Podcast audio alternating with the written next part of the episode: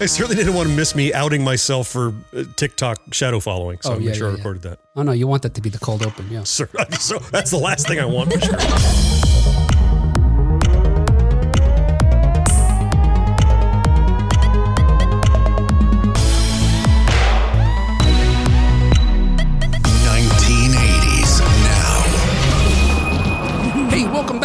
episode of 1980s Now, a weekly examination of the importance of 1980s pop culture and its influence today. My name is Will, and joining me, as always, are my friends and co-hosts Kat and Jon. Hi guys. Heidi ho. Hey, and don't forget, in, in addition to being right here uh, with us every week, uh, Jon also hosts his very own podcast and YouTube channel, Gen X Grown Up. We're having good times over there. Yeah, look, yeah, yes, look, they are. he's got a great podcast, You but, are. but you got to tune into his YouTube channel, especially because there's a lot of new videos coming out and stuff. I guarantee something among those videos you're going to want to buy. I'm still circling it because I know there's more videos coming Right. out. There's more coming. Yeah. Tailor made for nerds, you bet. Got my budget set aside. You see what the one. I'm going to get something. I'm going to get something. That's smart. Yep. Hey, on today's show, we're going to be questioning some of the urban legends from the 1980s uh, and determining once and for all uh, whether they've been proven true or confirmed bunk since uh, first haunting our childhoods. Are we going to play urban gonna urban mythbusters or something? Is that Yeah, what sure. we're I guess. Uh, All right. and what's really interesting about some of these is that maybe all of them they persist today. Ooh. It, it does fascinate me how we had fewer resources to network back then to spread the word about things, and yet we did. And now we have those resources today that can be used to fact check things, and yet we don't. And you don't. what the what people? Like back then, when somebody told you it was a word of mouth and you felt like you were being indoctrinated into a club, it's like, Hmm. did you hear about Bloody Mary or the guy with the hook hand or whatever thing? Mm-hmm. And if it made it through 20 people, you're like, well, it must be true if it made it to me Hmm. finally. Because, and then right now we can absolutely check and we're like, no, whatever we hear is truth. That's fine. Yeah. no matter what, we're subject to the same belief system, I guess. Yeah, maybe yeah, that is kind of what you highlighted, right? It's the only thing that changes the resources, not necessarily our susceptibility to uh, oral uh, tradition or yeah, folklore. We don't take advantage Yeah, yeah. of the benefits we have available. We just continue to believe crap. Right. We just want to. Yeah. That's true too. It's yeah, thrilling. It's fun, isn't thrilling it? somehow. Yeah, yeah. I agree. Yeah. Hey, and before that, though, we're going to review current news stories related to 1980s media, including Tron 3 is in limbo again. Mm. Uh, Cobra Kai reunion in 30 years? Question Mhm. mark. Oh. And the urban legend please. that may fuel a Young Guns 3, 4, 5, and 6. Oh. There's time codes in the show notes if you'd like to skip around. All right, hey, let's get started with the show uh, and get caught up on 1980s news. You guys don't want to just goof around for an hour and a half. No, want never. Some serious information. That's exactly why I'm here. That. Exactly. hey, speaking of killer AI from the 1980s, which we did uh, last week, Mm-hmm. Mm-hmm. and you know the episode turned out better than I thought it would. I thought it was going to be absolute crap because I felt like it was just kind of. Uh, I don't feel like we winged it, but I I just if I don't prepare a certain amount and level, and there's not a certain structure, I feel like it's shit. It's either going to be good or it's garbage. Right. Black or white. All And then I listen. Yeah. I'm like, oh, that was, that was okay. Yeah, that Seemed that. fine to me. It's still better than like 85% of podcasts that are out there. hmm That's our that's our guarantee to you. That's easy. That's a low Uh, bar. but anyway, speaking of killer AI from the 80s, the MCP is dead. Long live the MCP. Uh, Dateline June 2023. Variety reported that years after being canceled, production of Tron 3 is set for August. An actors Oh. strike notwithstanding. End quote. Dateline August 2023. Variety reports that the Disney backed sequel was supposed to start the week of August 15th, but was shut down amid the WGA and SAG-AFTRA strikes. Sure. And this is look, this is the real world consequences of this nonsense that seems, you know, to be going on way way longer than it should. You've got more than 150 crew members that are laid off Right. because this movie shut down. You got to think things are starting to be a little bit like the pandemic was in 2020, 2021, where everything came to a screeching halt.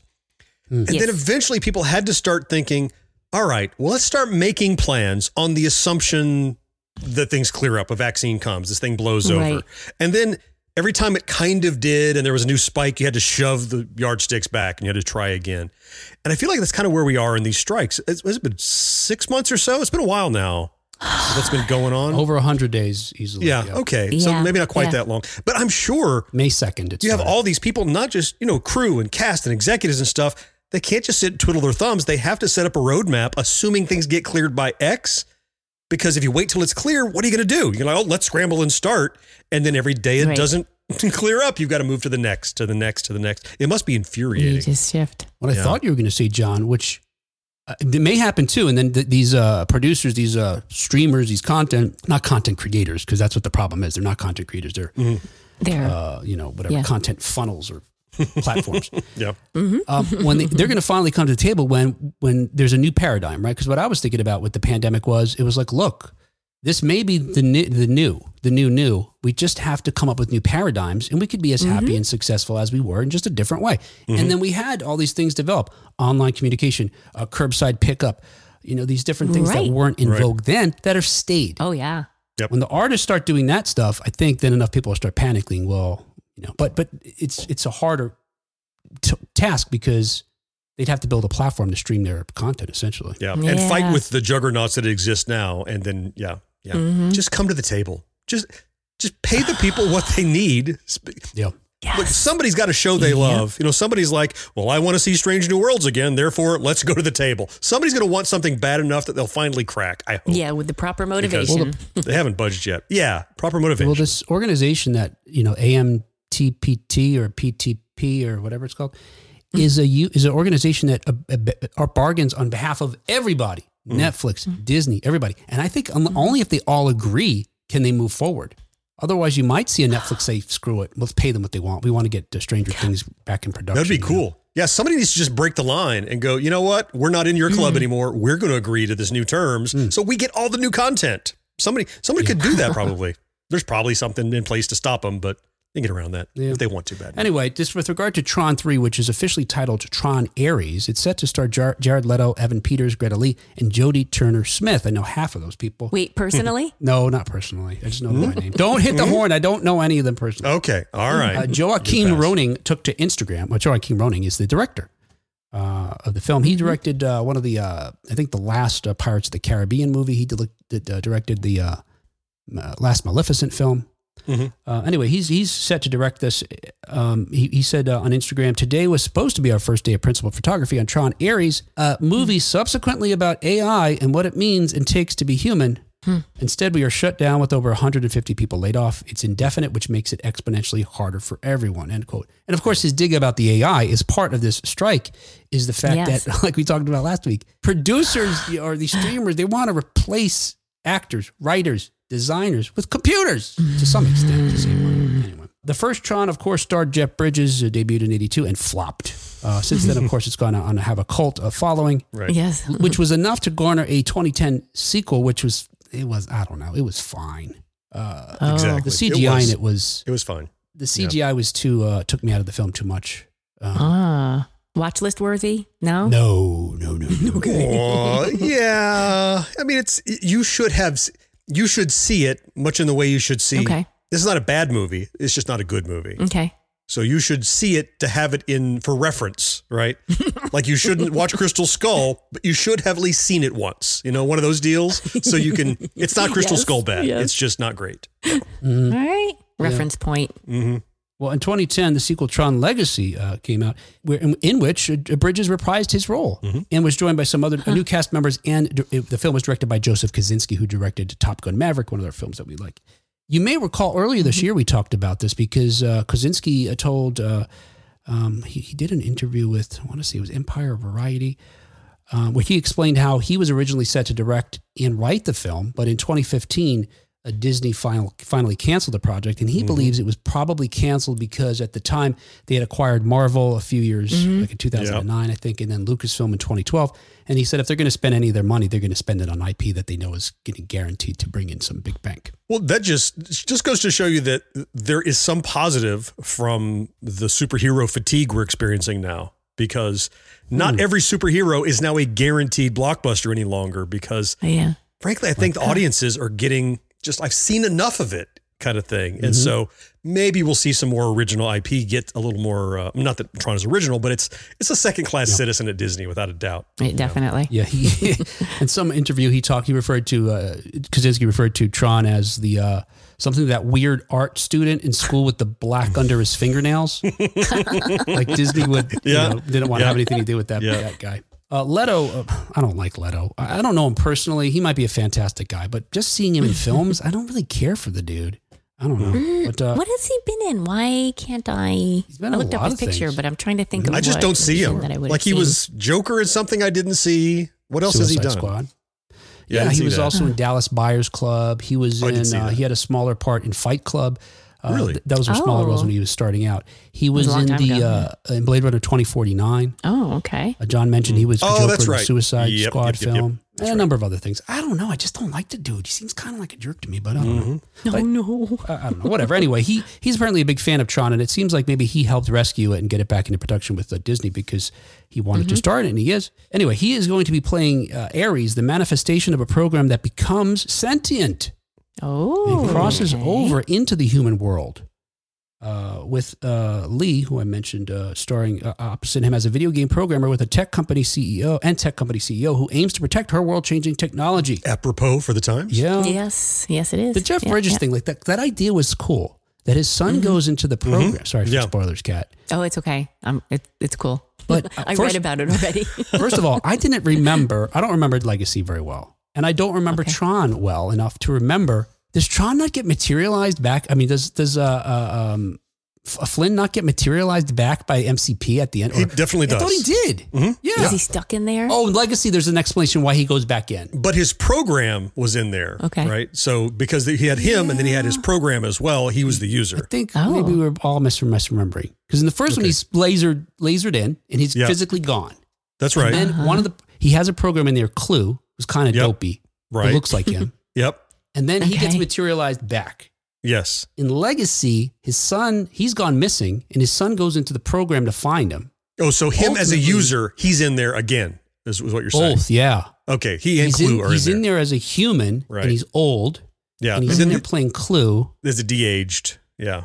Yeah, as a Yeah. DH Jeff Bridges, and he's the turns out he's the bad guy. Yeah. Yeah. Um, which is a cool. That's all. That's a cool idea. It's just the special effects are terrible. Yeah, the de aging was that uncanny valley thing. Kind of, it was too, it was close to human, but too far away to be comfortable. So it just felt weird. It's hard It to was at. like- yeah, it was pre, uh, you know, f- f- YouTubers getting their hands around uh, uh, f- deep fakes. Mm-hmm. But it seems like it's still frustrating to me because I like I'm watching Ahsoka on uh, Disney, which Yeah, is yeah. fine. I guess if I were a Rebels fan, maybe I'd love it. You'd probably like it more. Yeah. But like, there's been some characters on here they de-aged, and it's like they still Disney still can't do this right. Whereas, you know, we were talking about TikTok earlier. Some of these thirst traps that come up. I mm-hmm. saw this one earlier today where it's a woman who deep fakes all these celebrity faces onto her body, and she's dancing around, you know, in a bikini or something like that. It's it's Oh, it it's looks seamless. good. Yeah, it's amazing. How are they able to do that? And the Disney, who's got greater resources, I don't know. Oh, I wasn't really looking at her face a lot. That might be part of it. That Maybe. might be part of it. That's it could the be. that's the secret sauce Disney needs. Whenever you're Yeah. de aging someone, also have someone in a low cut top next to them to pull Yeah. your eye. Perfect. You should give Anakin big boobs Mm. and a low cut uh, Jedi uh, robe. Sure, absolutely. I see. I would watch. Yeah, I would definitely watch. I would be curious as hell what that's going to look like. Suddenly, the prequels would have been so much better. If right? that, that. No Yeah. kidding. Hey, another 80s news, as reported by V Magazine, Miguel Diaz actor pitches 30 year Cobra Kai reunion. Might be a bit premature to suggest a 30 year reunion. 30 years out. Phew, that's plotting ahead there. Uh, during an interview with the publication, uh, V Magazine, conducted before the strike that we were just talking about, uh, Xolo Maridueña, who was one of the young breakout stars from Cobra Kai, reflected on his time on the show. Maridueña, who currently stars in DC's Blue Beetle as the titular hero, which I've yet to see. It looks really cool to me. Mhm, It is. It's good. So to your point, Jon, yeah, I, when when Marvel's got, got going and they started having this MCU and it was, it was so clever, most of them, and then they started falling. I was like, please never end. Now I couldn't care less about these films. I still care some, but I'm no longer like, oh boy, the next one. Because Yeah. I've told you, we've talked here before that It's so there's much. such a proliferation. Yes, Kat. There's so much stuff between the movies and the Mm-hmm. the series and wherever that if if I don't watch it all, I feel like I didn't do my homework and I'm not qualified to see the next movie. And they get my money. I watch them all. I did, yeah, yeah.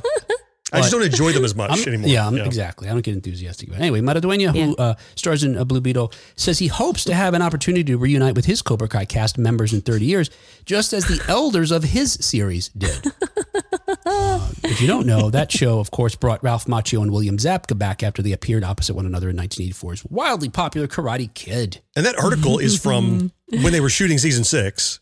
Uh, Right. And that that would be like, here we are. Hey, we're in the midst of recording a podcast. Let's plan a 30 year reunion podcast. Well, wait, this one's still going on. Could we think about the current one a little bit first? Get your head in the game, Maridueña! Listen, Blue Beetle Big Shot, you need to pay attention Right. to season six voiced. Take that costume off. It says not has nothing to do with the show. Maridueña, who was 16 when Cobra Kai began, said, I really grew up with everyone on the show, just as those high school years are important for kids. Okay. Those same years I was spending with these guys. So I just hope to get to work with them again. I can't help but feel like the party is ending. Yeah, so it speaks to his uh, fondness and attachment to the process and yeah. hoping it could come around again. I think that's cool. And having work also, I'm sure. Well, that's always Paying nice. bills. Mm-hmm. Yeah, you- you're right, Kat. I forgot about. I sometimes reflect on this, but working in theater it was like that. Like every six, eight, ten weeks, you get you're in a new show, mm-hmm. and or at least that one wraps up, and you spend you know whatever it's six, eight weeks with this group of people, really close hours, ten hour days, and then you may not Yep. see them again. It does.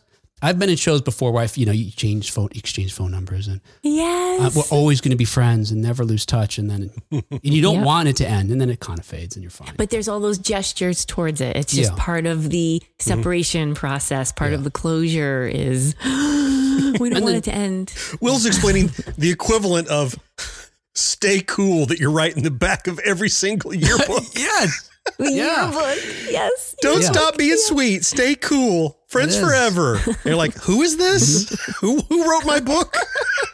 It's got, you know, it's got to be different nowadays, right? Whether it's uh, like I'm saying, talking about working on a show or or like graduating from a school. Now you mm-hmm. just put each other in your phones and or Facebook. What you're on Facebook?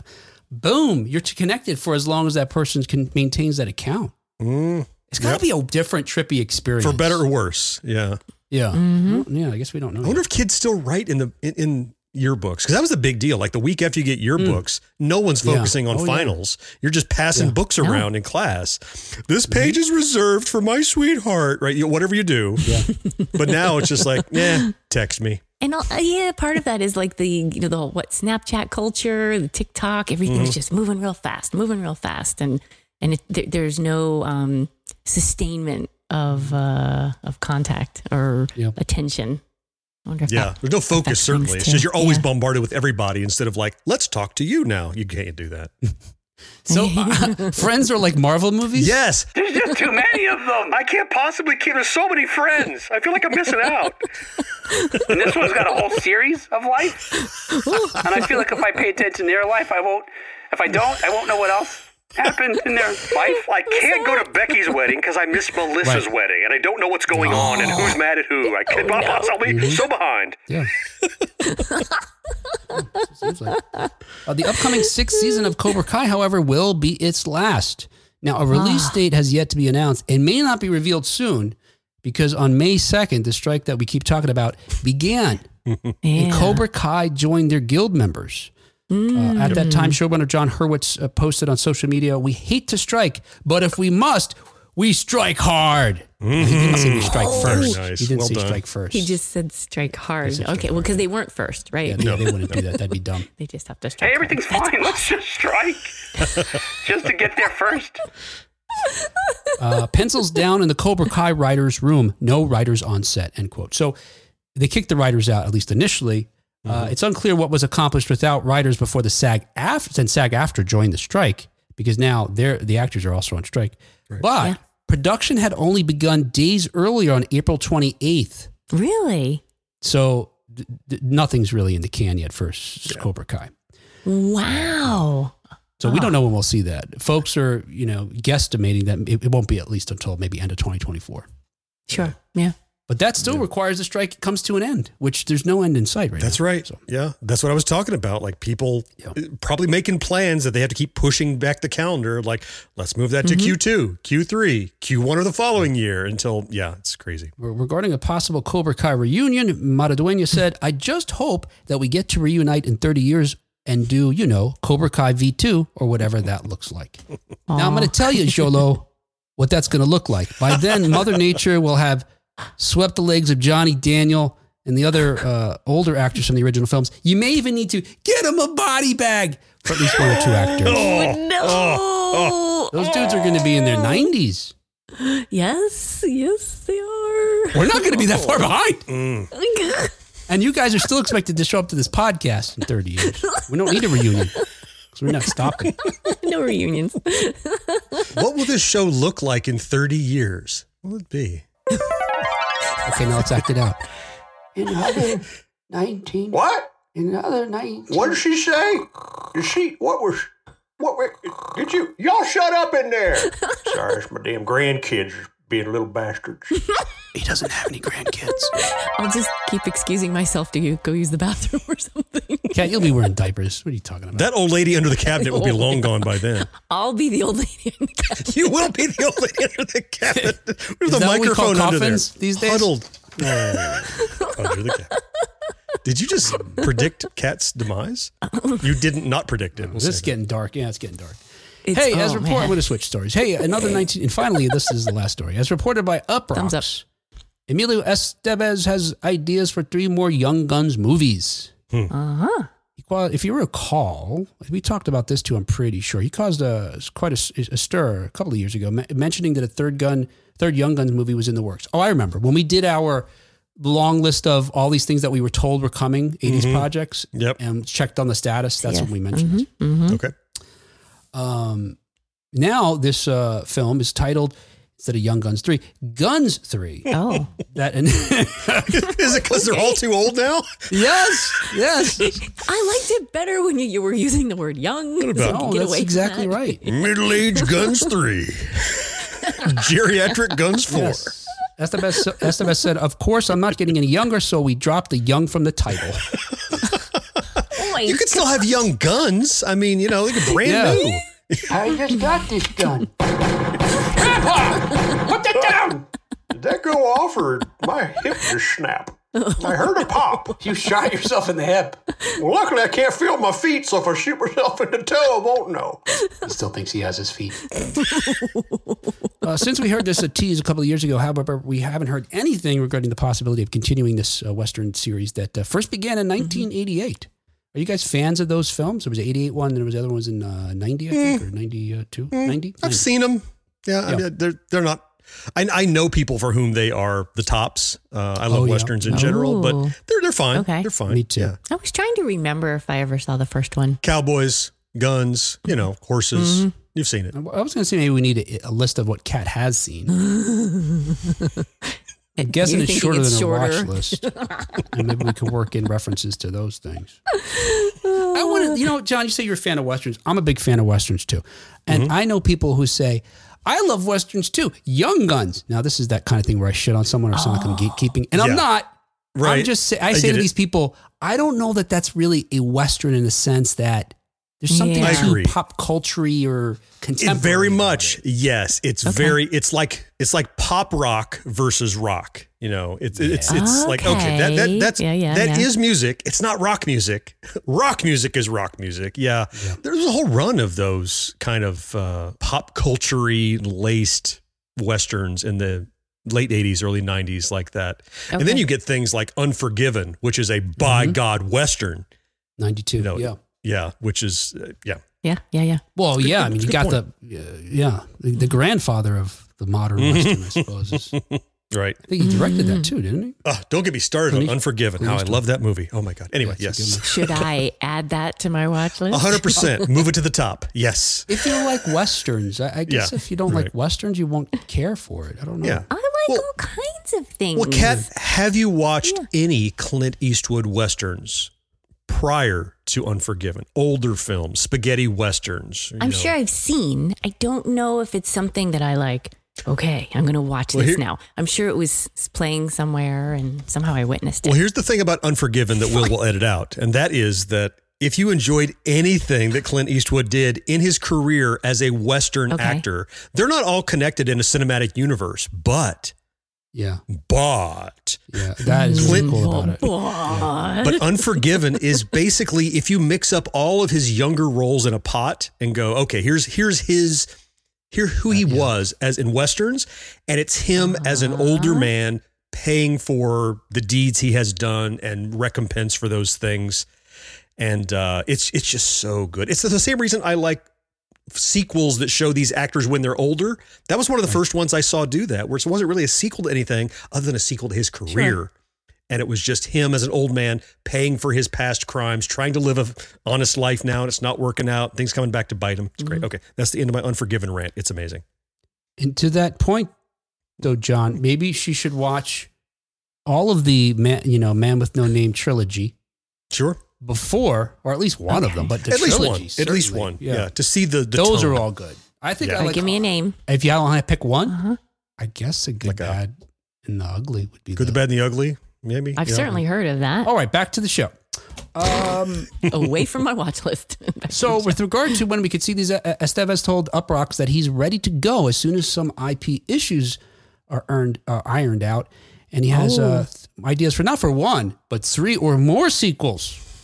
He said we have a terrific draft, and we can figure out the copyrights on all of this. And if Morgan Creek can sort of untangle from some of the issues that they've got in terms of continuing the franchise, we're ready to go. So it's a question of when. and the answer is never. Yeah, I don't know that we're going to see these. It's just another case of an actor trying to make work for himself. You know, it's like I have a great idea for three more movies. Uh, That should pay To for my star boat, right? Right. Yes. Yeah, I like. I'm not sure to whom these would appeal. Like Jon said, I know some folks who are crazy about Young Guns. Mhm. That those are their westerns. Mhm. You know, they hit, hit them at a certain age, like middle teens or something when they saw them. It was like, oh, this is, fa-. and it had the Brat Pack in it. You know, to some extent, right. some Right. combination of them. Tom Cruise dies in one of them in a cameo. You don't even recognize him. oh, good. I'll watch that. Oh, because you want to see him get killed. No, I'm kidding. No. Yes. But yes. No, right. But wait to hear what he's pitching here. I, I, I don't know that those fans are even going to get get together for this. Mm-mm. Uh oh. Regarding the story for the potential upcoming film, Estevez pointed to the tale of Brushy Bill Roberts, which Estevez indicated now has strong evidence to prove this, that story is more than just an urban legend. Now, sure, you're saying who, especially Kat, because you didn't see Young Guns 2, which they have this Brushy uh, Bill Roberts character in there. But Okay. taking a step back, according to actual history, you know, we're going to talk about bullshit history in a moment here, but this is this is one right here. But actual history, the outlaw kno- uh, known as Billy the Kid, who was Henry McCarty or William Bonney or some, you know, Mhm. One of those people. was gunned down at 21 years of age by Sheriff Pat Garrett in uh, 1881, and he was buried uh, in Fort Sumner Cemetery in New Mexico. Okay. In 1948, however, and this little part is kind of put in Young Guns too, Hmm. a paralegal named William Morrison was investigating a man named Joe Hines, who had survived the Lincoln County War, uh, the feud that helped make Billy the Kid infamous. And Hines told this uh, paralegal a whopper of a tale. Billy the Kid was not killed in New Mexico. No. He's alive. Now, again, this is in 1948. He's alive and well and living in a town called, I'm going to say Hicko? Hico? Hiko? Yeah. I mean, you can't know. How Where do you I, spell it? it's and it's in Texas, so it could probably be Hico, But where I live, they anglicize every uh, you know foreign Yes. name. So Hiko in Hamilton County, Texas, as and he's living as someone named Ollie Brushy Bill Roberts. Oh.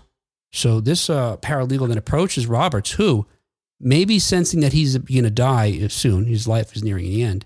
He asks him if he could help, if this paralegal can help Roberts get a pardon because he had been promised one by the then New Mexico Governor Lew Wallace back in 1879. And he confesses to him that, in fact, I am not Brushy Bill Roberts. I am actually the outlaw known as Billy the Kid. Hmm. Now, in history, in November of 1950, Morrison actually files a, a petition on behalf of Brushy Bill, and it's you know it's dismissed. He does not get the pardon he wants, and Brushy Bill dies a short time later. Oh, hmm But folks still debate whether or not Brushy Bill was in fact Billy the Kid. So, per Estevez, now back to this, he says that story has new evidence coming to light, where some Oh. photos are coming out where a face expert has looked at some confirmed photos of Billy the Kid from the 1800s and compared it to some later photos of this Brushy Bill and said, yeah, they are definitely the same person. Wow. And he wants to make a film, he says that's like Zelig or Forrest Gump because this uh, Brushy Bill Roberts fought along Pancho Villa. He uh, he was with Teddy Roosevelt at the bat- Battle of San Juan. oh. He's been all over.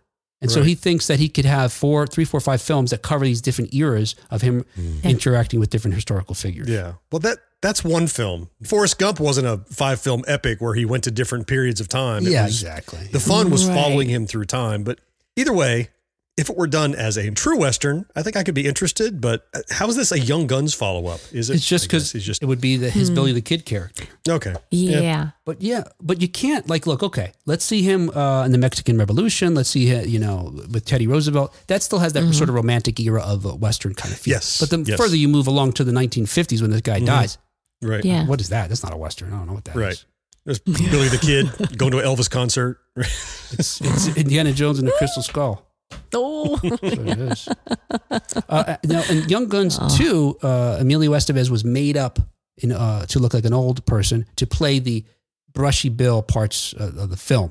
Mm-hmm. The movie itself is a flashback where Brushy Bill is telling this uh, Yeah. attorney, he's an attorney in the movie, the story Okay. to prove that he's Billy the Kid.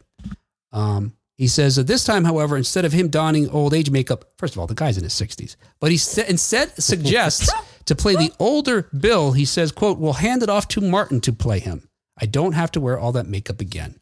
Martin, of course, his father, Martin Sheen. Already good and old, needing no makeup. Hey, Dad, you're old. What? Put that down. hey. All right, hey, let's get out of this news and talk about some even crazier stories. Hey, our independent podcast is brought to you every week by folks just like you. So if you'd like to help us out, please follow us on the podcast platform you're listening to right now. Subscribe to our YouTube channel. Share an episode on Facebook. All of these actions just take a moment and are 100% free. But if you'd like to chuck in a buck and help us keep publishing the show week after week, please visit us at 1980snow.com slash support to find out how you can send us a dollar or two. And thank you so much. It means a lot. Okay.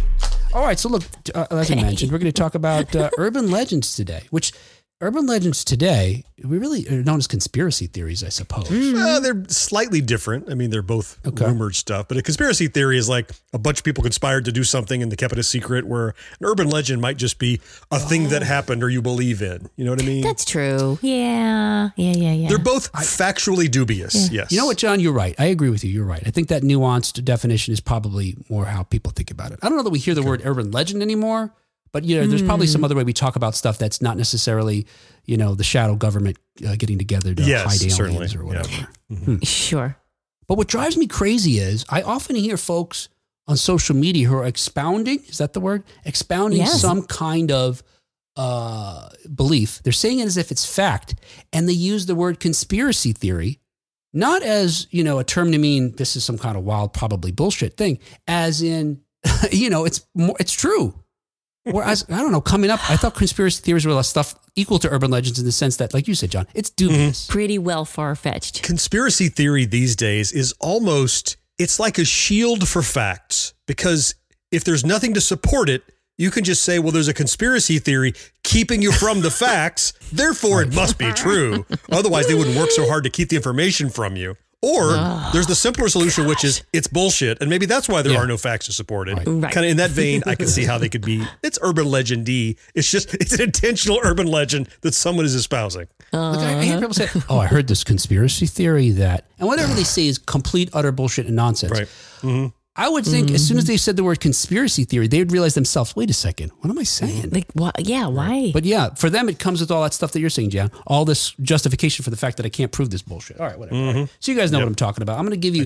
Yeah. So we're going to go through a few of these, and we're just going to. I'm going to tell you the urban legend. You tell me whether or not you think it's true or not, and then Okay. I will tell you. Uh, and you may be familiar with some of these. That's part of it too. So And then guess, Will will tell us if we're correct. He's got all the right answers.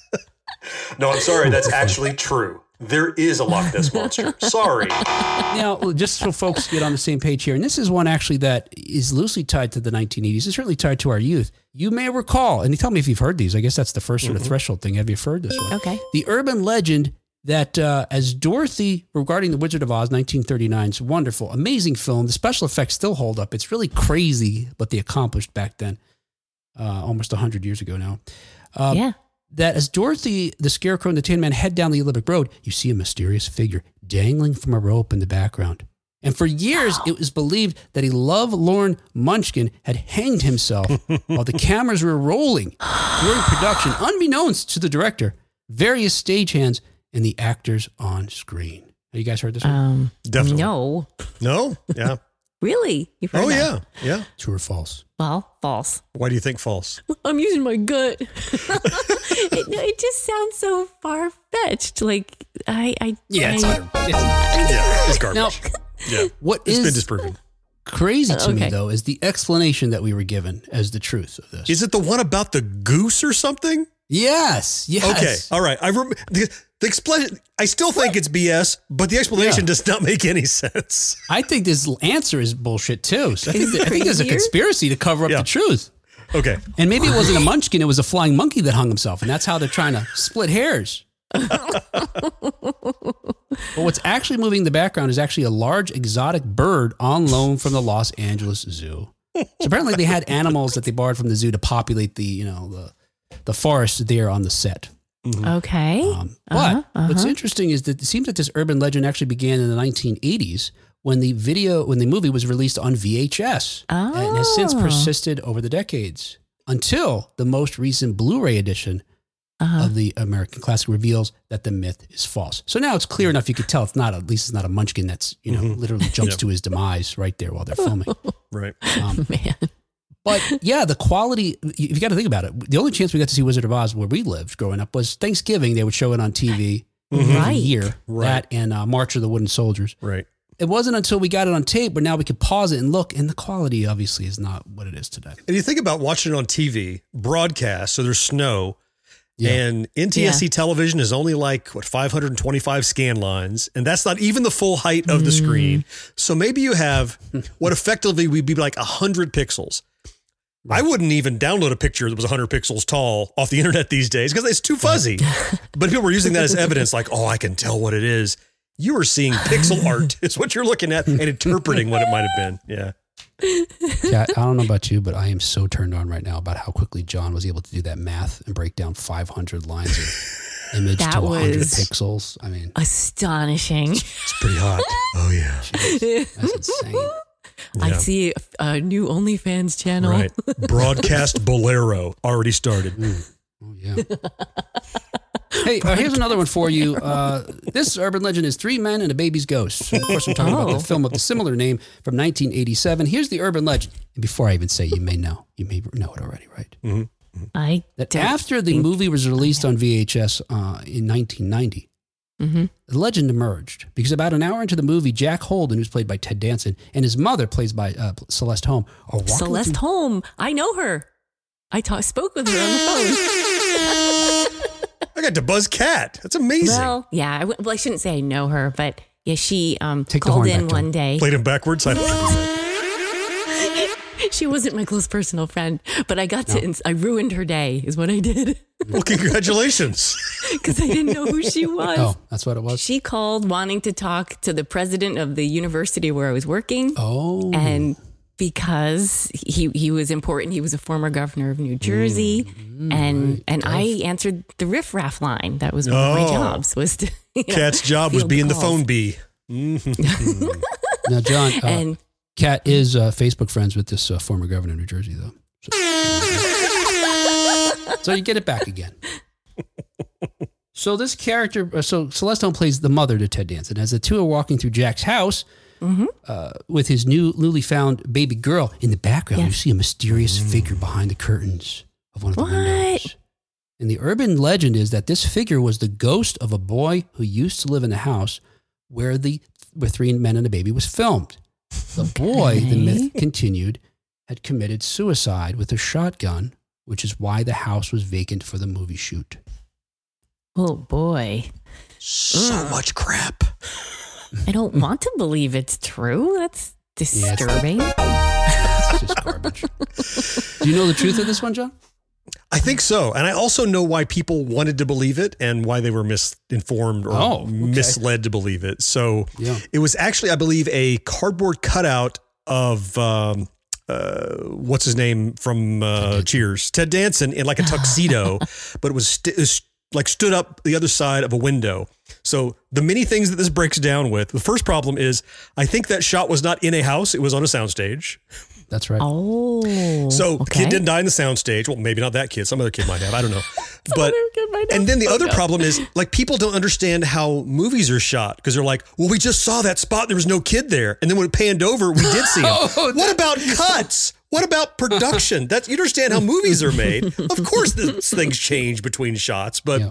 so people think, Uh-huh. oh, look, it appeared magically behind there, and it it, it does. Yeah. It's it whizzes by, and you're kind of go, oh, what did I see there? If you're paying attention, but again, with the advent of 4K and high def, it's just a stand up of Ted Danson. So. Yeah. Yeah, you nailed it. Wow. Yeah, and the stand up of Ted Danson is actually from a deleted scene. So Ted Danson's character Ah, in the film okay. plays an actor, and the cutout of him is to promote a film that he's in. To Okay. Yeah. Yeah. Yeah. Ah, Okay. Well, there. you enhanced my knowledge. Thank you. Yeah. Hey, tell me if you've ever heard this one. Mm. Atuk.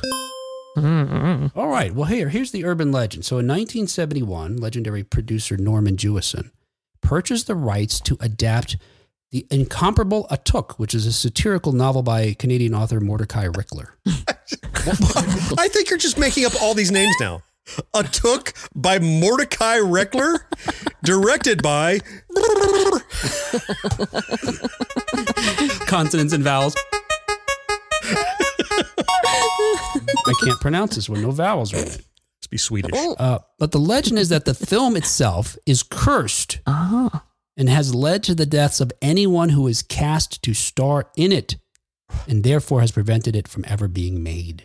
You guys aren't familiar with this one? No, Mm. I'm, I'm, I'm st- again, I'm still not convinced any of it's real. At all, not, not the myth, the, the actual the Any premise. of it. Well, yeah. Any aspect of it. So, In so do you know anything sense- about a Took? What, what is Atuk? Do you have any idea? What's this novel? It I don't know. sounds like an Eskimo Yes. word. It's about a native Canadian journeying from one place to another. I don't remember. Okay. Okay. All right. Exactly. All right. But uh, you're right. Mhm. And there's kind of a mix of truth and uh, legend to this because i- it's true that Jewison uh, bought the to the book and he planned to shoot it first in Canada Hmm. after he, made uh, Jesus Christ Superstar. At that time, John Belushi was the first to read the role of Atuk beginning in, uh, nine, in the beginning of 1982. Ooh. He immediately Wow. expressed interest in the project and was set to play the character on screen when only months later, on March 5th, he was found dead at the Chateau Marmont in Hollywood. That was literally the first firing synapse of this entire story. I vaguely Okay. now remember that name in association with Belushi Yeah. because it was so close to around the time of his death, maybe. So, Yeah. so now I'm not calling shenanigans on the whole story, but Yeah. and again, there's some elements, look, some elements of truth.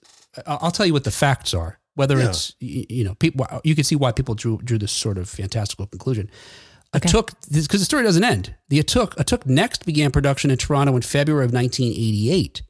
The production halted after just eight days. At that time, Sam Kinison was attached to the film. ooh, Uh, he said that his, his manager had promised him creative control without clearing it with the studio. So when Kinison attempted to rewrite the script, Abbott said the studio tried to accommodate him, but Kinison grew difficult, uh, and the film came to an end. Uh, Abbott and Kinnis- Kinison later severed their relationship.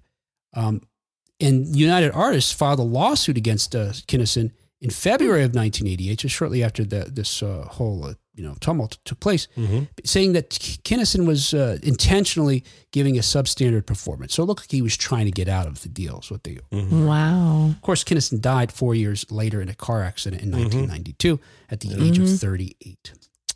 Subsequent actors to take interest in the role include John Candy in 1994 was Oh. interested, and Wow. Chris Farley. Oh my Both of whom died before the film could be made. To date, Right. no one has ever uh, made it. So watch out, tubby comedians. You got a death wish. Let's see who's got to be on the watch list there. Or, you know, let's not say don't don't don't no don't say. Oh no! Sorry, don't- Josh. Gad.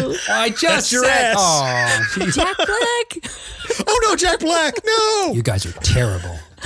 So I can see why this would be an urban legend because people associated with it have Yeah. spectacularly and gloriously publicly died shortly after being associated with it. But like you even noted, Kinison it died what like six years after the fact. Like Four it'd been a couple yeah, years four after his lawsuit. He died four years later or whatever. So Yeah.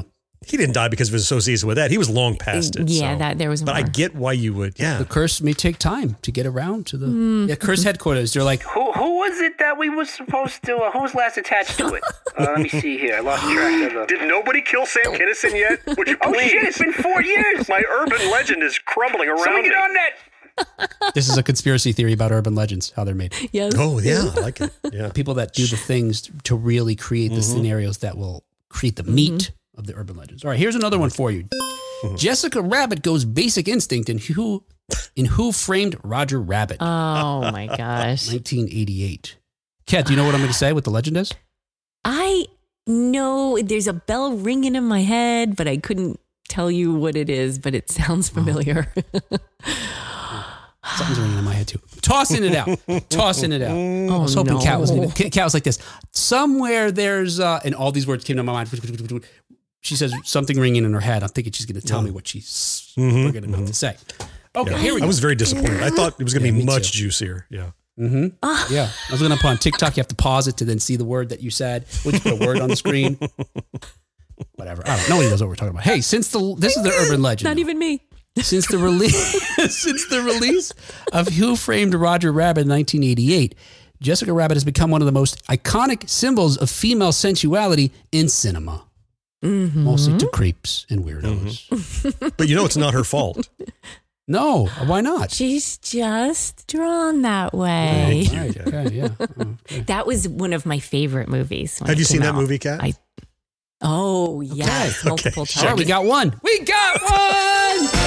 we go. oh, Writing this down on the list. Yeah, she's a hot cartoon. mhm. I mean, do I mm-hmm. spend a lot of time looking at her on the internet and everything? No. yes. I mean, no. I guarantee there's people that do. There's people that. Oh yeah. Oh yeah. But mm-hmm. anyway, because of this, maybe that's the, the, the reason that this popular urban myth emerged of an R rated scene that features midway through the film. Mm-hmm. According to the mm. legend, there's a shot of Jessica's uh, mm. fur mm. as she crashes out of the cab she's been riding with Bob Hoskins, Eddie mm-hmm. Valiant. So we're supposed to guess if. Oh, yeah, this do you think it's true or not? Now, we ha- there have been actual so- times in the past predating this where people have inserted like pornographic images in other films. So it's shown mm-hmm. in the theater, you'd get that just for a frame. Yeah. I was Right. just gonna say it wouldn't surprise me. Okay. Because that has mm-hmm. been done, of course. You know, somebody mm-hmm. thinking, haha, I'm just gonna put Yeah. this little whatever in there, like sort of an Easter egg. So I've not. definitely heard this, but like I think it's both true and false. And let me tell you why I think that. Okay. I think that it's incredibly unlikely that even a frame of that made it into a film that Disney approved. Yeah. However, Good point. I Good point. also I know how lecherous animators are, and I'm certain there is a mm. version that did not make the film that exists. Animators? that someone In certainly. Oh, animators, absolutely. Yeah, look, they can make anything they want, so they they to make each other laugh. They do crazy things with their characters mm-hmm. just for each other. Sure. So I got to believe there's at least some imagery that's done that could imply that these images exist. Maybe it came from the movie. So I don't think it's really in the movie, but I, I, Right. I believe that it could exist somewhere. Yeah, it's not. It's not in the film. You're right. It's not. So here's the truth. All right. As she's thrown from the car, Jessica's legs open to reveal more than Mrs. Rabbit would probably prefer the public to see. Hmm. But i the most we're actually seeing is her underwear. You know, it's just kind of, yeah. Okay. Right. Mhm, mhm. But uh, it's nothing compared, and Jon hit upon this, is it's nothing compared to an actual deleted scene from Roger Rabbit in which the cigar smoking baby, remember that character who's like, Oh, he's kind of like a baby finster. He's like Yes. an adult, but looks like a baby playing a Mm-hmm. Mhm. baby Herman. He can see uh, be seen peeking under a woman's skirt. I think the woman that cares for him, and he's Ah, looking up and like poking around with his cigar as he walks under, saying something about something. They cut that scene out. Mm, yeah, I wonder probably for the why. best. Ooh, yeah. All right, here's a really dark one for you here. Okay. I Really like this. dark, huh? I have never heard about heard of this film, Kat. So I'm gonna put this. I'm not gonna put it on my watch list though. Um, But I want to tell you about Guinea Pig 2, Flower of Flesh and Blood, which is a 1985 film. Hold on. Hold on. Y- Are you telling me there's, a guinea pig one? and and it was of such caliber that it warranted a guinea pig two. Yeah. Okay. All right. I'm- I guess I just so. want to clarify. Carry on. So in this uh, in this 1985 film, which again we're none, none of us are familiar with, it shows, and again this is dark. It shows Okay. a modern day samurai. I'm gonna watch. I'm gonna make. I'm gonna wipe the smile off Kat's face. A modern day samurai methodically torture, kill, and dismember a young woman. Oh no. Hmm. You see the change? I'm just kidding. It's a comedy. So it shows that in his secret. Le- so the, the urban legend is that what you see happen in the film is real. In fact, in 1991, after Charlie Sheen received a copy of the 1985 film, he was so convinced that what he watched was actual footage of a murder, he reported it mm-hmm. to the FBI. Oh my. The feds Okay. confiscated Sheen's copy of the film and launched a full inquiry into the production and distribution. Wow. That's the legend. What do you think? Okay. So, like a, a snuff film, effectively, is what we're alleging here. Yeah.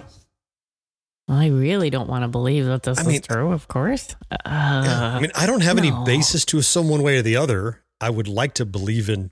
I would like to believe that someone was such a good special effects and editing person that they made Yes. it just absolutely visceral and crazy. Because who in their right mind would do that and then publish it? I, I it's Yeah. yeah, yeah. I hope not. Yeah, I mean, yeah. I mean, I'm, yeah. Okay. I don't even feel Uh. right playing this, but yeah, you're right. Seems like too happy and upbeat to play that sound. But uh, Oh. yeah, no, you're right. It's it's. It turns out that the film was written and directed by Oh. Hideshi Hino, who uh, based on his own Okay. manga comics. But it was Okay. only after investigators had spoken with those involved uh, in the film and viewed behind the scenes footage Mhm. revealing the special effects Right. uh, that the investigation was dropped. So yeah, Okay. yeah. So what year your was point, this? Jon, it was convincing. 85. 85. Well, I mean, special effects were, I mean, we had The Thing, right? We had yeah, Alien. Bottin. We had, we had Rob Bottin here. Yeah. Yeah. right. We had Yeah. gruesome stuff. I guess, I don't know. Maybe like the the quality of the effects were too good for whatever Gerbil Hamster 2 or whatever you said it was called. like, Yeah. I I just want to say, I Jon, I thought we were both just laughing at the ridiculous name, right? Like here, Mm-hmm. I was la- whatever the second part it was. What, what was it? Guinea pig two. What what came after that? The flower of the Flower of flesh and blood. flower, of flesh and blood. So my brain was just like. How could guinea pig go together with that? I didn't even yeah. pick up on the number two. I think my brain was like guinea pig, comma two. Also, listen, Kat, there's plenty to be incredulous about here. We can share, split the load. Yeah. that's a good point. I mean, yeah. And Japanese manga and anime and films, Dark. their their art and pop culture, oh my God. It's it's it's like nightmare fueled. Mhm. So bizarre and trippy. Like, You don't want to know what they do with squids. oh, Jon. I said you don't want to know. Oh, Now Kat kind of wants to know. Kat, do not Google anything about I squids. don't want to know. I don't Don't. want to know. Oh no! Do whatever you do. Don't search tentacle hentai. Don't do Or it. hentai generally. Fair enough. Should I feel bad for Fair the squid? no animals were really harmed in the making of these. in the point. drawing of this frame, right? But it's still just like, ugh. Yeah, it's like, how are you into that? right? I don't know Exactly. how Like that- somebody likes this. A lot and a, like a whole nation. Okay. Yeah. Let me see if I could find a less dark one for next year. They're all dark. I realize they're all dark. All right, I'll give you this one. This was a little bit lighter. Into you the guys are mouth of familiar this madness. Here we so Let's talk about this.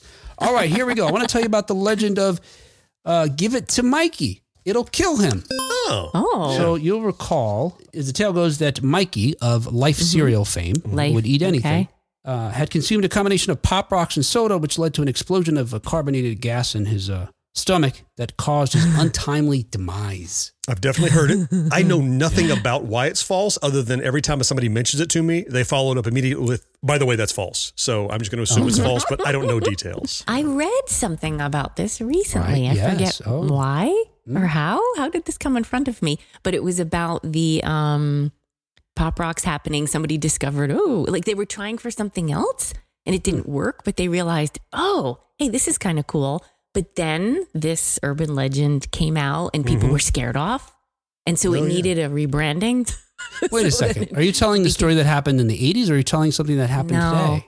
Well, like, like since then, you know, it, it's it was sort of a Right. retrospective on Okay. Yes. pop rocks. The story you're talking about is that Pop Rocks were trying to create something that would you could add to water and it would create carbonated soda. That was the idea for Pop Rocks, and it didn't pan out. All right. So yeah, look, you all, you all touched upon sort of uh, you know the origin of pop rocks and some of the actual history that happened. Of course, it's not really true. But taking a step back, uh, pop rocks were invented in 1956 by General Foods, a research assi- scientist William Mitchell. Yes. and they were introduced to the public in 1975. Of course, look, uh, it's a combination of carbonated candy, sugar, corn syrup flavoring that releases that small amount of carbonation when they're consumed that you know adds that little sizzling effect and uh, that's kind of cool and exciting. Now, even though it was it was extensively tested at the time and found safe, uh, the candy still alarmed people when it was first released. So much so that the FDA set up a telephone hotline to ins- to assure anxious parents that the candy would not harm their children.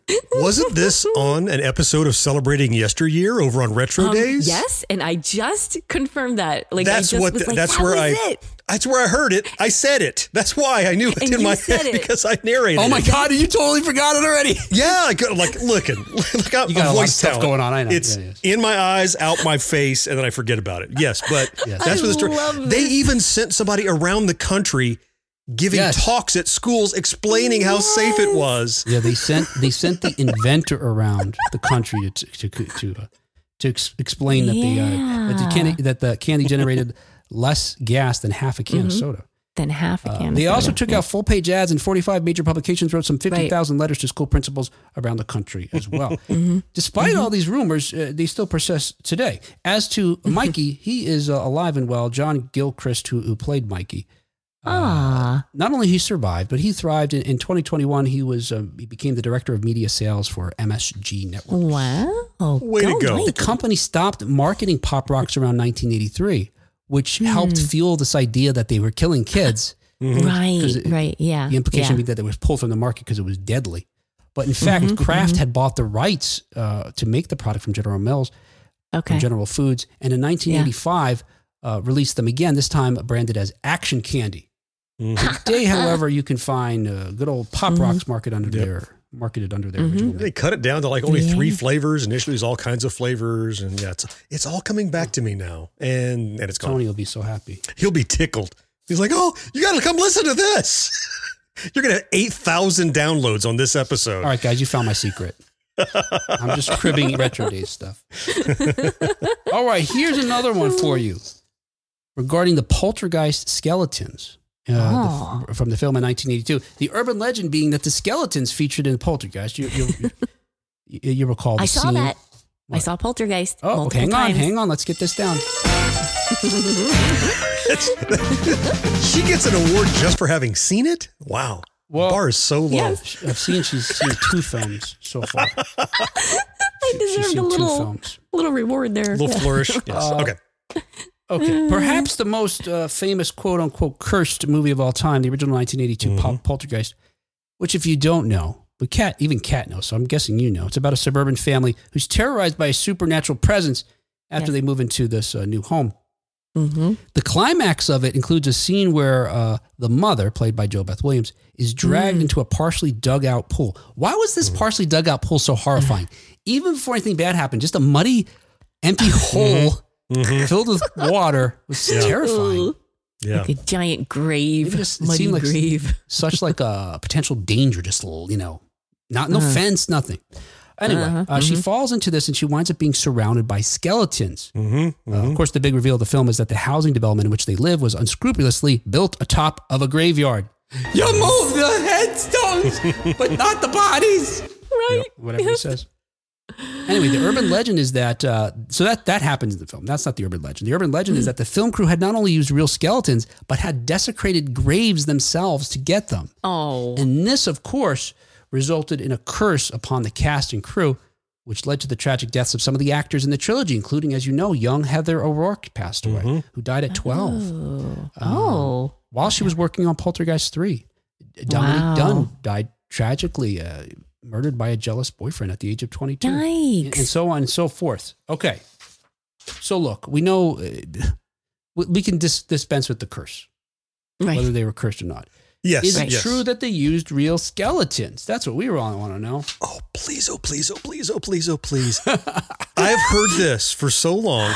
And then I've heard follow ups that say, Yeah. well, yeah, because screen caliber artificial skeletons are so difficult and expensive that, yes, they went to like a, a mortuary Oh. or somewhere that like that you could purchase body parts or whatever.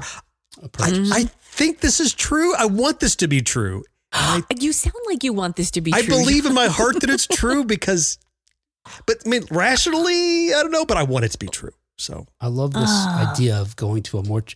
They went to a mortuary and, and purchased them. Like, Hey, uh, hey, hey, you got any, uh, I need a couple of skeletons. you got, yeah, you got any ones, any, anybody here who's, who's kind of not, not too much meat left on the bones, like maybe easy? Kind of like pulled pork, maybe really dried out?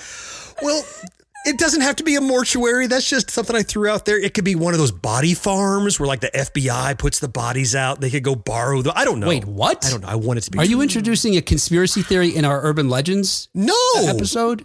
No. You've never heard of a body farm? No. Yes. So the reason that like the FBI and the CIA and forensic scientists know all these stuff about larvae and bot flies and all this stuff is that they take people who donate their body to science and they Oh, put them out on this big farm Okay. under different conditions. Well, are they under a tarp? Are they buried? Are they open to the air? Are they under a tree or whatever? So they can study how insects develop and and and desecrate the body so that when they find real crime scenes, they can best estimate time of death and all that kind of stuff. Timing. So I there are corpses laying around that someone could borrow hypothetically. I just Gotcha. so Body Farm's got to be the name of a horror movie, right? I mean, it it's the to name of be. one of my OnlyFans channels. Oh, come on. Your fans are your your fans are sick. Your your your your OnlyFans should just be a sting operation at this point, or maybe it is. I'm not gonna. Uh, did I blow it? All right, Kat. What are your feelings about these being real skeletons or not? Jon wants them to be. Ah. I don't want them to be. No, You're no I'd fun. say no. Sorry. Well, according to Snopes, yeah, they used real skeletons. Yeah. oh my gosh. I can die happy. Uh, special effects makeup artist Craig Reardon said under oath that skeletons used for the scene were real. In late 1982, Reardon was deposed as part of a lawsuit filed against Spielberg by writers Paul Clemens and Bennett Michael Yellen. The duo had claimed that uh, Amblin, that an Amblin employee acted as a ghostwriter who took portions of their own script and submitted them to Poltergeist production team as their own ideas. Uh, Clemens and Yellen's suit argued that there were 67 points of similarity between Spielberg's film and their own. Anyway, during this uh, deposition, uh, Reardon re- revealed, quote, I acquired a number of actual biological surgical skeletons, is what they're called. They're for hanging in classrooms in study. They are actual skeletons from people. I think the bones are acquired from India. Anyway, we dressed them so they looked not so like bleached, clean, bolted together skeletons, but instead disintegrating cadavers. And you know, added a sculpted rubber, added sculpted rubber and things to them so they would have kind of a dramatic, leering, spooky aspect and not be dull. and not be dull like most skeletons, just dull. Now, JoBeth Williams, who I mentioned, played the mother in Poltergeist and in, in the Mm-hmm. Yes. second sequel. I don't, I think they're in this. Yeah, she's in two. She's not in three. Mm. Um, said that the use of skeletons created such an unease around Pol- the Poltergeist set that it carried over into the making of the sequel Poltergeist 2, The Other Side. She added that co-star Will Sampson, who was uh, was a member of the Musk Muskogee Muskegee Muskegee Muskegee the Skuggy Muskegees. Mus- How do you say The this? Muskogookies. Musco, uh, mus, mus, I thought it was, it's not Muskegee. the Muskegee Airmen. Can't see it. No, it's not Muskegee. It's M U Oh, something S else. C O G E E. Muskogee? Muskogee? Muskegee? I. Muskegee? I apologize, Muskegee. uh, nation members. Uh, anyways, a member of this uh, Muskogee Creek Muskegee. Nation that he Ah, performed it's an ex- yeah, there you go. Will Sampson, uh, a member of this uh, nation, performed an exorcism on the set of the film. Ah. Uh, Sampson, who's best uh, known for playing Chief in, in One Flew O- Over the Cuckoo's Nest, died in 1987. So that's another casualty of the curse. But the bodies are from Mm. India. So why was this Yeah. tribal nation doing an exorcism for He he was in the film. He was an actor in the film. yeah? Poltergeist 2. Okay. and they thought that since they used real skeletons, Oh, that it had cast this curse It or had- power over yes. the whole production and the sequel. Okay. Okay. Right. All right. It wasn't so it wasn't specifically related to their Mhm. origin. Okay, just I got it. uh, Yep, yep. general. just get rid of bad juju. Yeah. And if you if you remember in the sequel, the uh, antagonist uh, in, in that film, uh, which was a Reverend somebody or other, was played by this actor named Julian Beck. Okay. He actually also died eight months before the film was released. Oh wow. Now, of course, it turns out there's uh, explanations for everybody's uh, sad Oh, yeah. unfortunate Yeah. passing. Yeah. Of course. But yeah. there are a Mhm. lot of coincidental tragedies connected to people who were connected to that film. So you could argue, I think you could make a case for what is a curse if not that? Mm, Coinc- a series of interesting. coincidence, uh, uh, unfortunate coincidences. But how many coincidences must you have before you believe they're not coincidental? I see. Right. You know, if you're like, Well, coincidentally, everyone I've ever met has red hair. Maybe you're seeking them out. You know, like at some point, you're like, well, maybe there's something to this, you know? So it's like, Right. The concept of curse Mm-hmm. comes out of right. that. Right. If you're going to go, well, it's not cursed. It's Mhm, just all these people associated with this thing died. What the fuck? That's a curse. What are we talking about? That's exactly the, that's the definition of it. I guess. But it depends on, I guess, which direction you're talking about. If you're talking about it as a curse, as causal, yeah. eh, but if if it's used to describe a series of Phenomenon, events yeah. or Mhm. connected, That's, you know, that's my point. Kat. After so many Hmm. coincidences, could it be Mhm. possible that it is causal from the original curse source? I understand. Look, production, a person dies, tragedy. A second person dies, tragedy. A third person dies, explainable, tragedy. Once you get to seven Hmm. or eight, you're like, wait a minute, maybe. Will, I think Jon wants this to be a curse. I think I'm, really I'm saying this. there's a curse. I, I'm, I'm, I'm saying it by Well- by definition. It's a curse. That's that's my sticking to it. Correlation is not Huh? causation, as you know. But also, I'm reminded, though, Joe, to your, so that's against your point, John, maybe. But to your point, agreeing with you, even this idea, like we think about uh, affirmations, you know, you get what you put out there. Mm-hmm. The fact that you, you start buying into this, you're giving it this energy and believing it, it just Mhm. could come back as this phenomenon.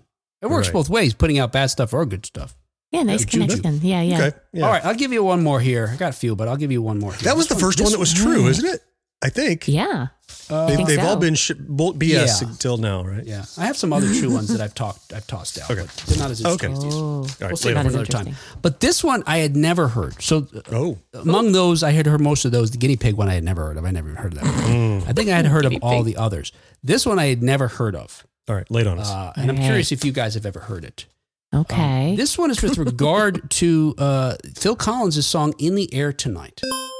okay. Hmm. So Uh, I'm intrigued. here's the le- legend for you Mm-hmm. of all the pop songs and, and there's you know this happens where folks hear lyrics to a song and then without knowing necessarily what the writer intended we we talked about this before we come up with meaning we're humans that search for meaning so we attribute Mm-hmm. meaning to it well of all the songs for which folks have come up with some various elaborate apocryphal backstories to explain Yeah. lyrics it turns out this phil collins hit has got the most bizarre and fantastic set of legends associated with it Really? Really? and I had no idea. Hmm. while many people, like me, I'm assuming, just thought the song was about some sort of unrequited love, Mhm. uh, Hmm. others heard something yeah. more nefarious in the lyrics. And I'm going to play you the particular lyrics or lyrics that uh, lyrics that ins- inspired this uh, urban legend. okay. okay. Here's a clip from Air, uh, In the Air Tonight.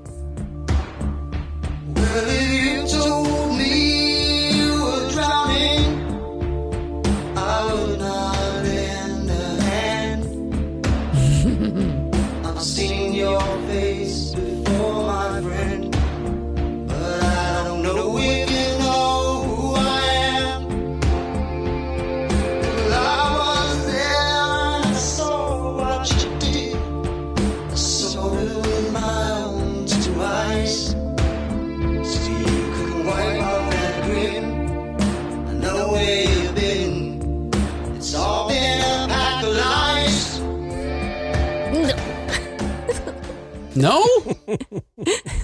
Isn't that No, I keep saying frustrating? no. Oh, That doesn't frustrate you drumming guys part. didn't hear the drum break? Well, it wasn't time It was yet. time for it. Yeah. I, I take it any. All right. I got it. Oh, There. there it is. Right. I needed that. It's like shaving a haircut without the two bits, you know? Yeah. So, in particular, if you the gist of the lyrics that we heard that again have triggered this uh, urban legend. Uh, well, if you told me you were drowning, I would not lend a hand. Mm-hmm. Right? Uh, he then goes on to sing about I saw what you did. Mm. Wipe that smile Sounds off your sinister. face. I've been waiting for this moment all my life. He goes on to sing Mhm. after this part. I remember. How could I forget? Mm-hmm. So here's the legend, uh, and there's various accounts of it, but they, in some way, they uh, uh, encompass adultery, sexual assault, murder, drowning, and the dramatic exposure of the wrongdoer. Uh, Oh. which inspired, and this these series of events inspired Phil Collins to write this song. Not to go to the police, by the way, to write a song. It gets even more song. elaborate. All right, so here's the, here's the various things uh, sort of pulled together. Okay. Uh, now it's usually he. So the idea is that he's singing about an event he observed, right? Okay. Uh, and the suggestion being that he said, "If you told me you were drowning, I wouldn't lend a hand." Mm-hmm. Uh, folks believe that either he witnessed someone drowning and didn't save them, Mm-hmm. or he witnessed another person watching someone drown who didn't save this person. Mm-hmm. Some versions of the legend, folks speculate that what Collins is singing about is the assault of his wife or Oh. catching his wife having an adulterous uh, affair. Um, now, check it out. So, so some variation of those is the sort of what happened, which inspired him to make this song, right? Okay, Okay. so again, the drowning, I saw what you did. How could I forget? Now, this is another part to the legend where folks believe that Collins learned the identity of the wrongdoer, so either the drowning or the the violent attack on his wife Mhm. or the adulterer, Uh-huh. and he Uh-huh. sent anonymously an invite to this person to a concert, What? and the person shows up, oh my gosh. and then at the subsequent concert, to, you know, to which this gentleman appears, Uh-huh. Collins premieres in the air tonight, and during this moment, spotlights. The the theater is dark except for some spotlights that come up that are equivalent to the brightness of a, you know, a helicopter, uh, a police helicopter searching for uh, escaped convict, and they start scanning the audience until they Oh land on the invited guests. And then Collins sings the rest of the song to him. I remember, I saw what you did. I remember, how could I forget? And the result of this is the uninvited stranger is arrested by wa- uh, waiting policemen. Now, shit, that was complicated. You could have just called the cops when the first thing Yeah. happened. Too much. But- Too much. There you go. So there's a legend that that happened. Yeah. All of I had never heard that? this. Yeah, so the oh song my came out in gosh. 81, and accounts started beginning of this as early as 83, 84. It sounds like baloney to me. So I- uh, I'd never heard yeah, it that didn't happen. That didn't happen. Oh Did anybody God. ask Phil? Yeah, in 20, and the truth is that in 2016, Collins uh, dismissed the myth uh, uh, during an interview with uh, Jimmy Fallon. Uh, I think he's Uh-huh. probably since he probably dismissed it probably for longer, Right. many more times uh, in the ensuing years since 81. as many times But- as he's yeah, heard it. But definitively, in 2016, uh, during this uh, interview on the Tonight Show, he he said, uh, obviously it's nonsense, and he explained that when he wrote the song, he was just angry as he navigated his way through the end of his marriage. And he said, uh, "quote You go through a divorce. Sometimes it's like I love you, I love you, don't hang up, and then it's like, well, fuck you." Yeah. It's just a little too literal to be based on something he saw. I mean, Right. I've heard that right, song a bajillion times. And and it's all metaphor. Yeah. If, if you told Yeah, me you were drowning. I would not lend a hand. Well, that just means if you're on fire, I wouldn't piss on you. Like it's like I don't. If you're in trouble, I'm not helping, right? We because I don't care about you. before, Yeah. Yeah. it never occurred Yeah. to me it could be anything but metaphor. Did he see someone drown? Oh my! Right? That, that never know, this- occurred. Yeah, Yeah. and the, in the apparently the origin of the uh, you know them, him identifying someone in the crowd, which led to him this part of the story where he had, he he had known who the the, the uh, you know attacker was, and yeah. uh, that during the con- during concerts during this time they would have a, a moment where they would have these strong spotlights sort of you know going. on. That really that part really happened, but yeah, Right. Sure. But okay. to have it Well, stop on cool. one guy to accuse him and then serenade him with a song inspired by knowledge of his crime? J'accuse right there. Arrest that man. Hey, hey, listen, here, look, like, guys, this is what we're gonna do, okay? I know it's been years since I, I, I saw this guy. I don't know if he's here. This is what we're gonna do. Put the spotlights on during in the air tonight. If he's here, oh my God, it's gonna be where's perfect. Jimmy? Where's the spotlight guy? Jimmy, Yeah, yeah. look, this guy's got a red shirt. Yeah. What I want you to do Mhm. Yeah. When I start singing about the drowning part, I want all the spotlights on this knucklehead with the red shirt and Yeah. call the fuzz. Yeah, and look, and this is what we tell the cops. Here's their clue when they arrest him, okay? I'm gonna do like a drum fill. They'll, they'll, they'll know it. I'm not gonna do any of the drum fills during the song. It's gonna be the first time. Just trust me. Yeah, you'll hear you, you'll know it when you hear it. Freeze. Is this because I watched that kid drown? All right, hey, there, there, it's it's not a conspiracy theory. This really was our show. I know you're thinking we probably conspired. There's some shadowy government or organization that uh, made us do this version of the show. It's not true.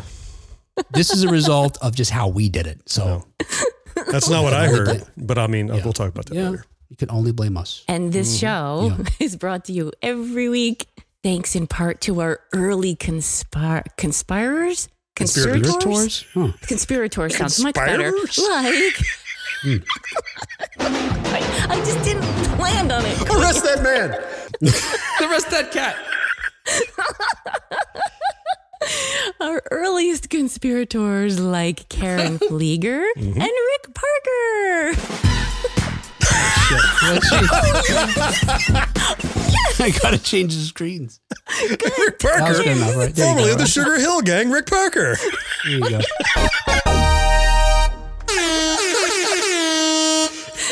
This is Everything. good times.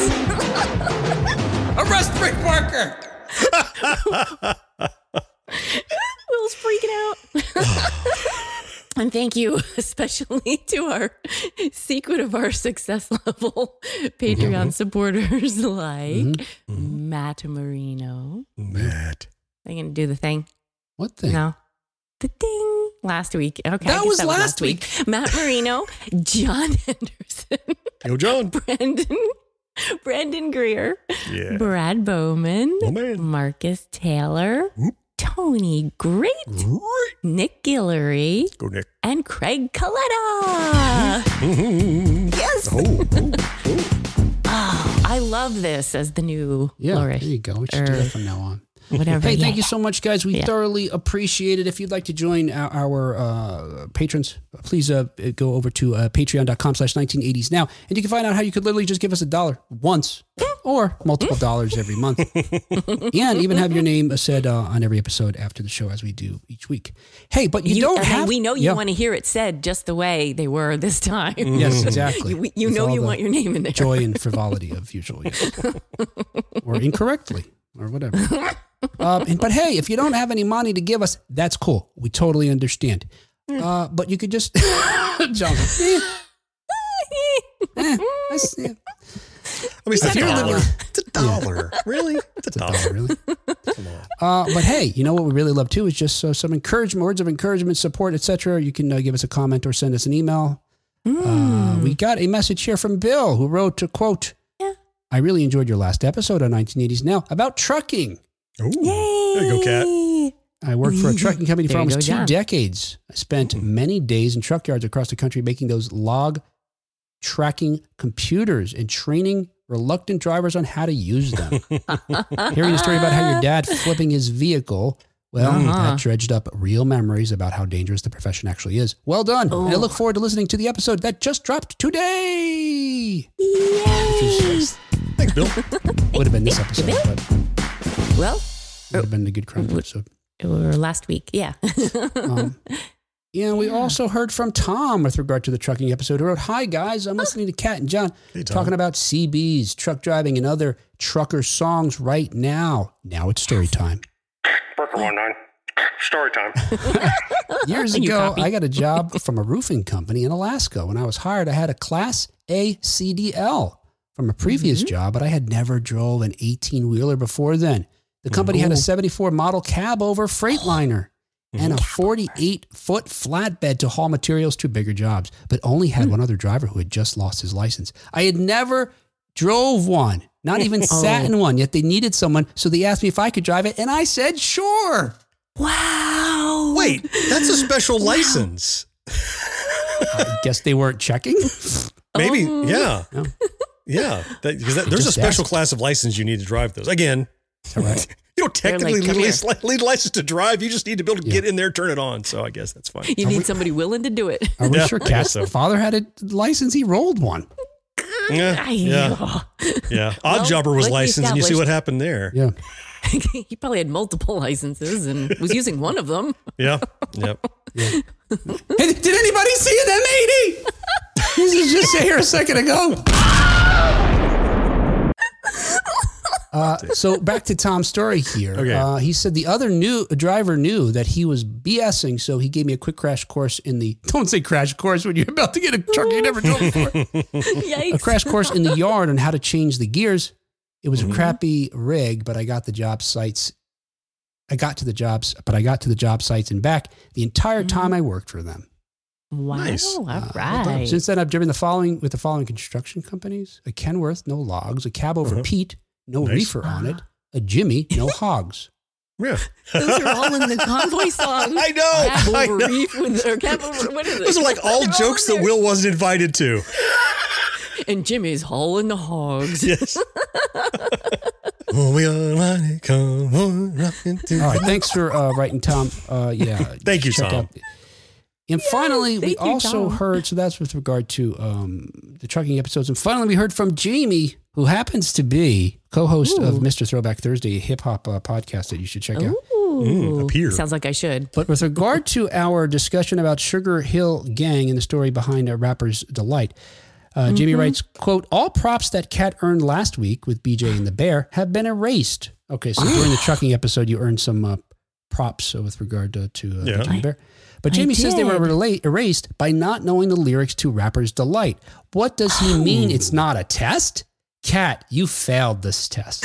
Oh no! You know what, Yeah. Kat? What, I'm going to step in front of the bullet here because I also don't know rapper's delight Yeah. chord and verse. I do not know every single syllable of it either. sure. I just masked it a little better than maybe Kat did. So I, Hmm. I was not exposed. So whatever You he can throw at Kat, I will absorb half of. Jon, thank Mhm. you. Trucker Do you buddies. think I deserve some credit? That's right, Trucker Buddies. Don't I deserve a little credit for just launching into white lines, though? yes. Like, really, you know? I Yes. Maybe Kat, except for Rick outed you on Facebook. Damn it. with regard to this conversation. I wasn't going to bring this up. Rick pointed out there's only one way Kat probably knows the lines to white, uh, the lyrics to white lines, because Duran Duran did a cover of it. Yes. Oh. Da-da-da-da. That's exactly why. So wait, because she has a direct reason to be a fan of it, she does not get credit for knowing it. It's just coincidental. Sometimes you get lucky. Like, you know, it, that counts. I like that song too. No. I'm not, I guess. We're, yeah, I guess we're not attacking her for not. Uh, um, well, I'm not admitting to attacking her. We're not even attacking her. What am I saying? No one's Your no one's attacking me. I'm I'm just having defending her, props taken so. away. Thank you, Jon. Pro- all We're the just. props are oh, okay. I know what taken it away. is. Okay, I've got it worked out. What is it? The implication of Kat knowing white lines in our conversation about Sugar Hill Gang and Rapper's Delight was that she knew something about hip hop. Hmm. that she was familiar with, you know, that music of that genre. And Mhm. while you can say she is familiar with it because of Duran Duran, it's only, you know, the Venn diagram of the, like, that's tenuous at best, that connection. But are you saying she misrepresented herself? She's welcome to sing any song she would like. She did not perpetrate a particular amount of knowledge about Oh. any subject. She simply I- was oh. singing along.